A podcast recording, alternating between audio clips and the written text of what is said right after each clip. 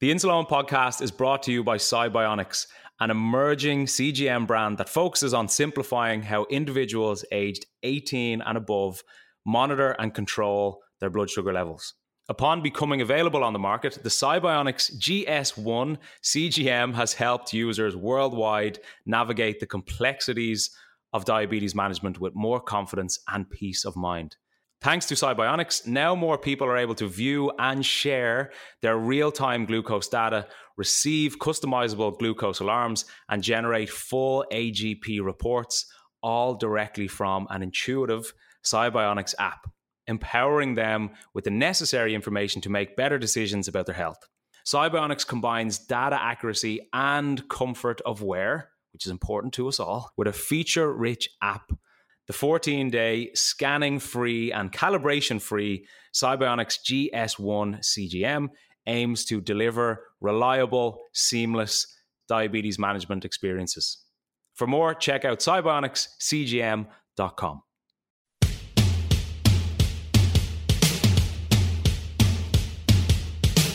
This is the Insuleoin podcast, where I, Eoin Costello, try to redefine diabetes. In this week's episode, and I know that if I can overcome diabetes, then I will definitely become a stronger version of myself, finding that strength I had within me to become the best version of myself. But before we get into that, everything you hear on the Insuleoin podcast is from my own personal experience. And if you have any worries or issues regarding your diabetes, please contact a medical professional. Now, let's get stuck into this episode. Good afternoon and welcome back to the Insuleoin podcast. Like I say every week, and like I mean every week, pleasure to have you back. And give yourself credit because every single time you tune into this podcast, you essentially are taking action on improving your health and your life with type 1 diabetes because that's obviously what this podcast is all about. And that's what all these guests that we get on are all about. And the guest that I have today is Amy Hsieh. And Amy is a tech product designer living in California. And she was diagnosed with type 1 diabetes just four years ago. And when I hear diagnosed with diabetes just four years ago, I consider that still quite new to the condition because we've had guests who have been living with diabetes for 50 years plus, for 20 years, for 30 years, myself for just under 12 years. So, four years I consider still quite new to the condition. But in this episode, Amy speaks about where she started with her diabetes. She outlines how she struggled to accept her diagnosis and takes us through the five stages of grief that she experienced and essentially how she dealt with her diagnosis throughout that whole experience. Following her personal acceptance of her diabetes, Amy grew in confidence and in her own management of the condition, and has since created a diabetes specific social media profile, which has accumulated over 30,000 followers in a very short space of time. Amy is also the founder and creator of the worldwide diabetes community app, My Diabuddies, which you will hear a lot more about in this podcast. But I'm going to stop talking now. Enjoy this episode, and I'll chat to you soon. So, Amy, obviously, you were diagnosed relatively recently, only just four years ago at the age of 25. And I'm sure you have told the story so many times. And I personally mm-hmm. have heard so many different stories of people being diagnosed with diabetes. And even though a lot of them can kind of sound similar in terms of like the signs that we see, the symptoms that we experience, etc when you think back to when you were first diagnosed, what one image or one feeling stands out to you the most? Yeah, um, it was. Um, I would say it was more like, oh, my life is ending. like this is the end of the world. um, So that's what I felt at the very beginning of the diagnosis. I feel like everything has turned around, everything has changed from now on, and I don't know what to do. Um, yeah, so I was um, when I was diagnosed, I went into DKA. Um, so that's how I found out I was diabetic. Um, and then I was hospitalized for over a week. Um, and yeah, it was like difficult time and definitely shocking for everybody because I was the there was no family history, um, so it was came out of nowhere. Even though I I already had the symptoms for a while, but I didn't realize those were diabetes symptoms. So yeah, to answer your question, yeah, it, it was like um, feel like the end of the world at the beginning. so why did you feel like it was the end of the world? It's just like everything has changed because um, when I was diagnosed, I remember the doctor. Um, I was diagnosed in Taiwan. Actually, I was with my family at the time, and you know, the doctors just told me like, you know, you have diabetes for the rest of your life, and do you accept it? Like, I was like so overwhelmed at the time because I couldn't, I didn't know what to say. So, um, yeah, it's incredibly, incredibly difficult to swallow the fact um, that I have diabetes and that there's no cure to it. And then just like going through a lot of typical phase, like probably a lot of type 1 diabetics go through, like depression, anxiety, loneliness, just like being overwhelmed from doing all of these forced changes all of sudden um, at 25. Yeah, it was hard. Do you feel yeah. as if, and I can obviously appreciate and understand and resonate with that, because yeah. obviously I was slightly long, younger than you. I was 19, but mm. in and around that same sort of phase where I was kind of already old enough to like be quote unquote living my life on my own to a certain extent. And obviously, getting diabetes throws a, a, unique spanner in the works, to say the very least. But was there something that stood out to you in terms of like what you said there to me that stands out to me was you were almost asked, Do you accept it? Because this is something that's with you now for the rest of your life. But also, you're being asked, do you accept something that you don't know anything about? Yeah, it was hard because I didn't know anything about like type 1 diabetes at the time, to be honest. And then, yeah, I have to be forced to accept to suddenly start doing insulin and, you know, inject myself and doing all that carb counting, managing blood sugar.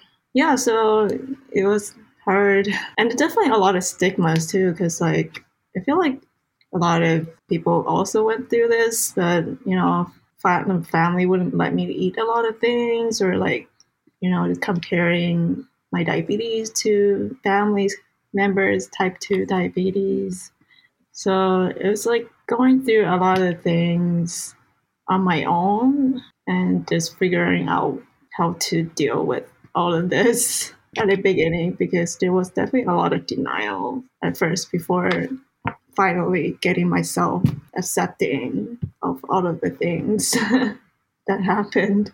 Yeah, it's definitely a let's call it an experience that tests a lot of resilience we hear a lot of you know it tests your patience it tests your discipline it tests your it almost just kind of tests everything daily to be honest but when you say you were in denial initially or you found it difficult to accept it, how long were you kind of going through that period where you found it difficult to accept it and you were in that sense of denial? I would say the first few months because, yeah, I was like in denial. Like, I didn't really honest, completely, completely honest. I didn't like even do my insulin sometimes because like I just also didn't want to try to control it and thought that maybe I don't need insulin. but yeah, just like I think just a lot of it just made me feel like I I didn't want to accept it at first.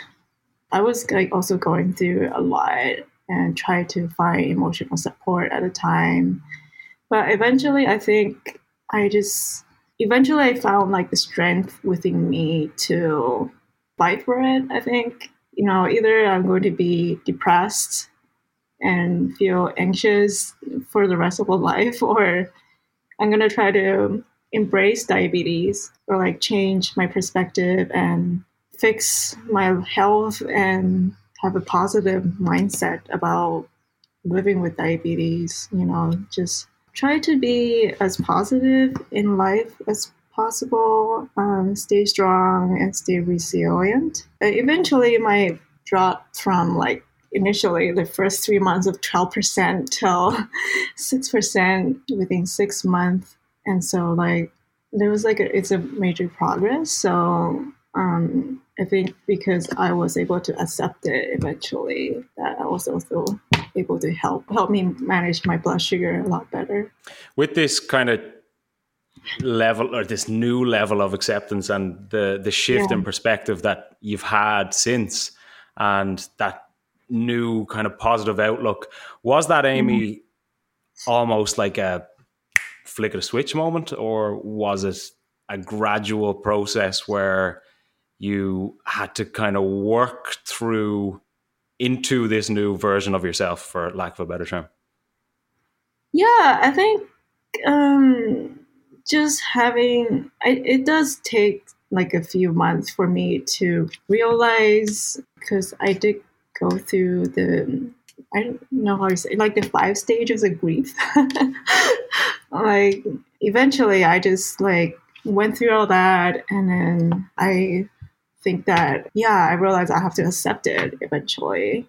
It doesn't take overnight. Um, it's like kind of gradual for me to to accept it and then make up my mind like I'm gonna figure out how to manage my blood sugar on my own because like I think in Taiwan they don't they don't have any diabetes educator or anything like that. So like I kind of had to figure out a lot of things on my own. Like try and error, figure out like my insulin doses and try to figure out like how to count the carbs and everything. Especially for a lot of Asian food, it's like a little bit more difficult to to figure out. Amy, can you tell? Excuse my naivety, but can you tell me what those five stages of grief are, and essentially how they related to you and your diabetes?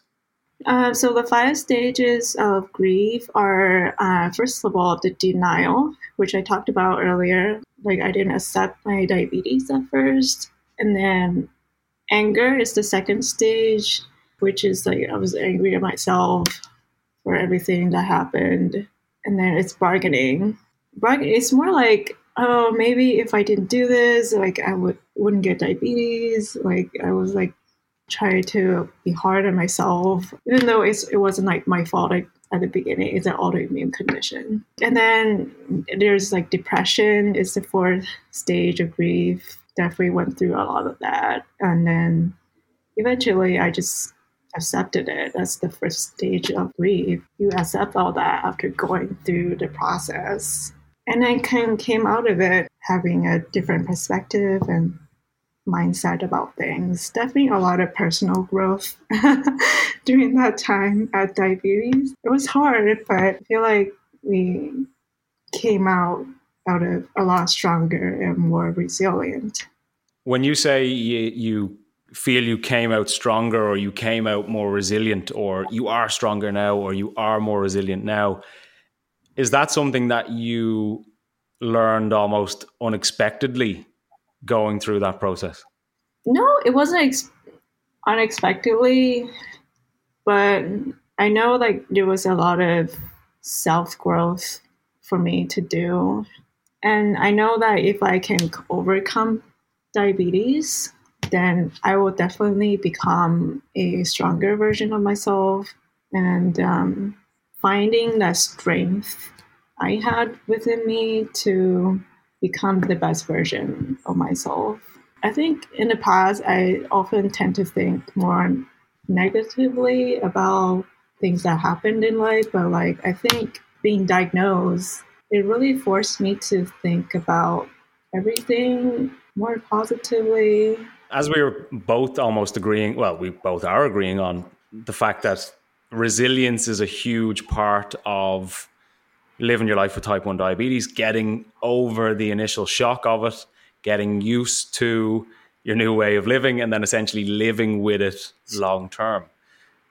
But for you, Amy, what does that word resilience mean in your life? Like, why is that so significant for you? It just means that when you are encountering any difficult situation, just anything, you have the strength to embrace it and be a little bit more courageous. Embrace the uncertainty because there's definitely gonna be so much that you are so so uncertain about. Think positively and know that if you can stay positive, do things the right way, and keep doing things right, things will eventually be okay. Is there something, Amy, that you did specifically that kind of helped you through that difficult time? Because there, there's probably somebody listening to this right now who maybe is newly diagnosed or is having a difficult time, as we all do with diabetes from time to time. Is there anything that you did or do, or is there anything that you would have said to yourself, or how did you kind of find that resilience? As you say yourself, where did you get that strength from within to come past that stage? So you kind of have to keep telling yourself that you're the one, only one who can cure yourself or be in control of your diabetes. So it's really up to yourself to make that happen because nobody can else can do it for you. So that's what I felt. Yeah, percent, I agree absolutely. And the way I look at it, it's like apart from the prescriptions that we get, essentially we are our own doctors every single day of the week because we're the ones waking up at 3 a.m. in the morning with a hypo. We're the ones preparing for exercise. We're the ones preparing for a vacation or a trip or whatever it is.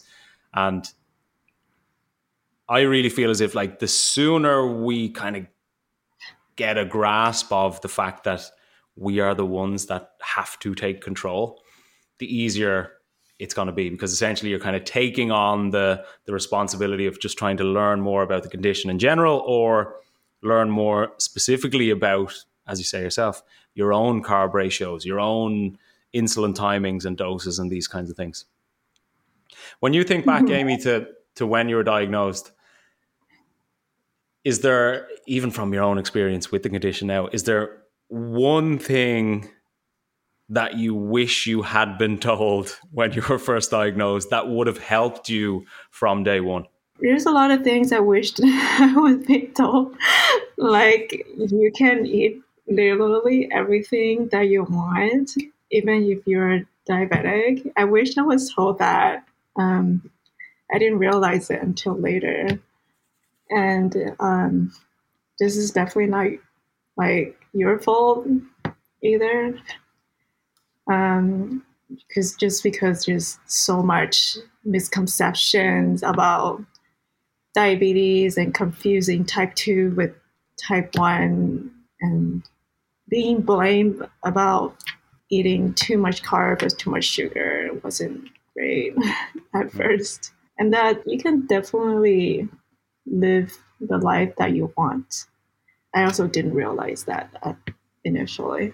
Why did you not realize that? I thought it's going to be so much more restrictions in life in terms of like what I can't do from now on. I can't eat this, I can't do that.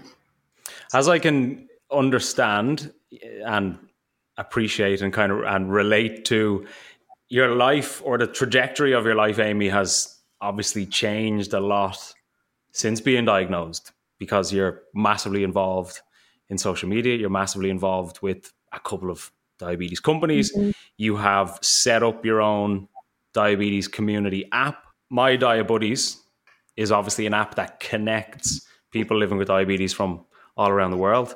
And what I love about it is the fact that it's kind of like a dating app, but it's not a dating app where you can put in your location, you can put in your age, you can put in your type of diabetes. and that obviously connects you with people who may be relevant to you. So, can you give us a bit of an overview of the app, Amy, in, in terms of what it actually is? I was actually diagnosed during my grad school. And right after my diagnosis, I was working on this project with one of my professors. My professor is also a type, he is a type 2 diabetic. Oh, no, so no. I did a research with him on diabetes and mental health because like I, I, I told him this is the topic I wanted to work on because I've been recently diagnosed. Um, so yeah, I did a lot of research into talking, including talking to a lot of type 1 diabetics and learning about their pain points and then what they struggled with. And during the process, I found out that it's not just like the physical part of dealing with diabetes, like counting carb, injecting insulin, that was difficult. Is the hardest thing a lot of diabetics go through is actually the mental side. Going through all the highs and lows of blood sugar is very difficult. And so I think from my research, I also found out that a lot of people are really interested in meeting other friends with diabetes. So I think that's how I that's how I came up with the idea of my Diabuddies app, um, which is on the App Store now. um, so so for this project, um, my Diabuddies app is actually an app where yeah, it's kind of like Tinder, but like you match with other diabetics who are around you, or you can match it with somebody from other cities. So you can kind of just swipe left and right, like in dating app. Um, there's also like a filter section where you can filter out like what kind of diabetics you're looking for, or gender, things like that, and you can fill out your profile about your diagnosis story. What is your favorite low snacks and things like that yeah, I hope like a lot of people have met their friends through um, the app actually. So, do you have any plans to set up a diabetes dating app specifically to match type ones with type twos, type twos with type ones? Well, I think they can use the app like however they want. yeah, whatever you want to do with the connection. Whatever you want to do. Yeah, that's, their, that's their interest. Going back, Amy, to what you were saying about the research that you did in terms of mm. like what you needed to know prior to obviously setting up the app and the the work that you hit, mm. did behind the scenes. Mm-hmm, mm-hmm. When you were looking at struggles or challenges or issues that people seem to express to you or outlined to you, were there any that stand out as more recurring than others? Was there any really common ones that were just a lot more prevalent? Yeah, I think it's mostly just the diabetes distress It's not how they call it is the term, um, the distress for diabetes and also the diabetes burnout. Those are very common. Depression is also a big one. A lot of people been talking about or showed up in my surveys. Um, and then having nobody to talk to about it, even their spouses. Why do you think the community aspect of diabetes management is so important to people? It is actually very important to be a part of a community where you know there's a group of people who actually understand what you're going through because so many people like even me i don't have anyone i know in real life there were diabetes at the beginning of my diagnosis so it's really difficult for one to go through on your own when there's like so much misconceptions and you you're the only one doing insulin and all that, managing blood sugar while nobody else has to do that. Yeah, I think diabetes is a very, and again, from my my own perspective, diabetes is a very unique condition in the sense that even though you're surrounded by people who love you and you're surrounded by people who care so much about you and you spend so much time with them, there's always that disconnect. There's always that bit of misunderstanding because if you don't live with it, you can't understand it truly. I just, mm-hmm. I really believe that. And that's a common theme that seems to come through conversations that I have with other diabetics. It's like my husband, my wife, my children, my parents, my best friends, even though they love me so much and even though I spend so much time with them, they still don't really understand it. And in that way, I think it's a, like I said, quite a unique condition because it's just as much mental and emotional as it is physical. And the physical things that we see is like the carb counting and the insulin taking and the splitting insulin and looking after the food I eat. But it's most of the time the mental exhaustion that kind of comes along with it that accompany all those physical acts and, and things that we need to do each day. Amy, if you didn't have community or you didn't have your social media platform or you didn't have your diabetes app, how do you feel your life with diabetes would differ? It would be very different. I might feel a little bit more lonely, and maybe I wouldn't have that many opportunity to meet so many amazing people I've met through Instagram who are also type 1 diabetics or other type 1 content creators. I remember when I was first diagnosed, this was back in 2012. So it was even kind of like Facebook was around, but I'm, I don't even know if Instagram was like a big thing back then, or maybe I just wasn't on it. But I remember think, thinking to myself when I was diagnosed, I'm quite literally the only person on the planet living with this thing. And then when I set up my Instagram page and put out like diabetes related things or content or whatever it might be, that started connecting with other diabetics. I was like, oh my God, there's loads, there's loads of other people around the world just like me. And it takes out that sense to a certain extent, that sense of isolation as as like you know, I'm not the only person that lives with this thing. So mm-hmm. that's always a a common thread that comes through again these types of conversations. It's always like community, community, community, community because it is and can be at times a really isolating thing to live with because, as we said, the people around you still don't really get it. And that's why I think community is such an important part of it. Amy, I have one more question for you, and it's a bit of an unusual one, but this is how we always like to finish our episodes with guests that we have. But if you had to thank your diabetes for something, what would that be?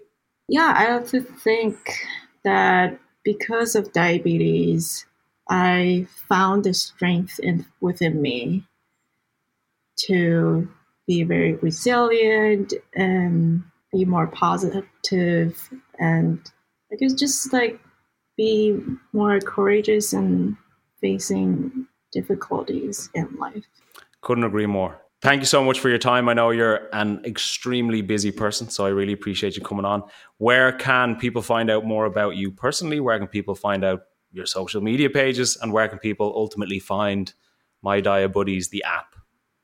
Yeah, um, so you can find me on social, Instagram, and TikTok, Type 1 Amy. And then for the My Diabuddies app, you can find it on mydiabuddies.com everything that Amy's talking about here and everything she has spoken about, we'll link in the episode description below. So check it out if you haven't just yet. Amy, again, thank you so much. I really enjoyed it. And I look forward to seeing much more of your positive social media content and where My Buddies goes in the future. Best of luck with everything. Yeah, thank you. Thanks for having me today.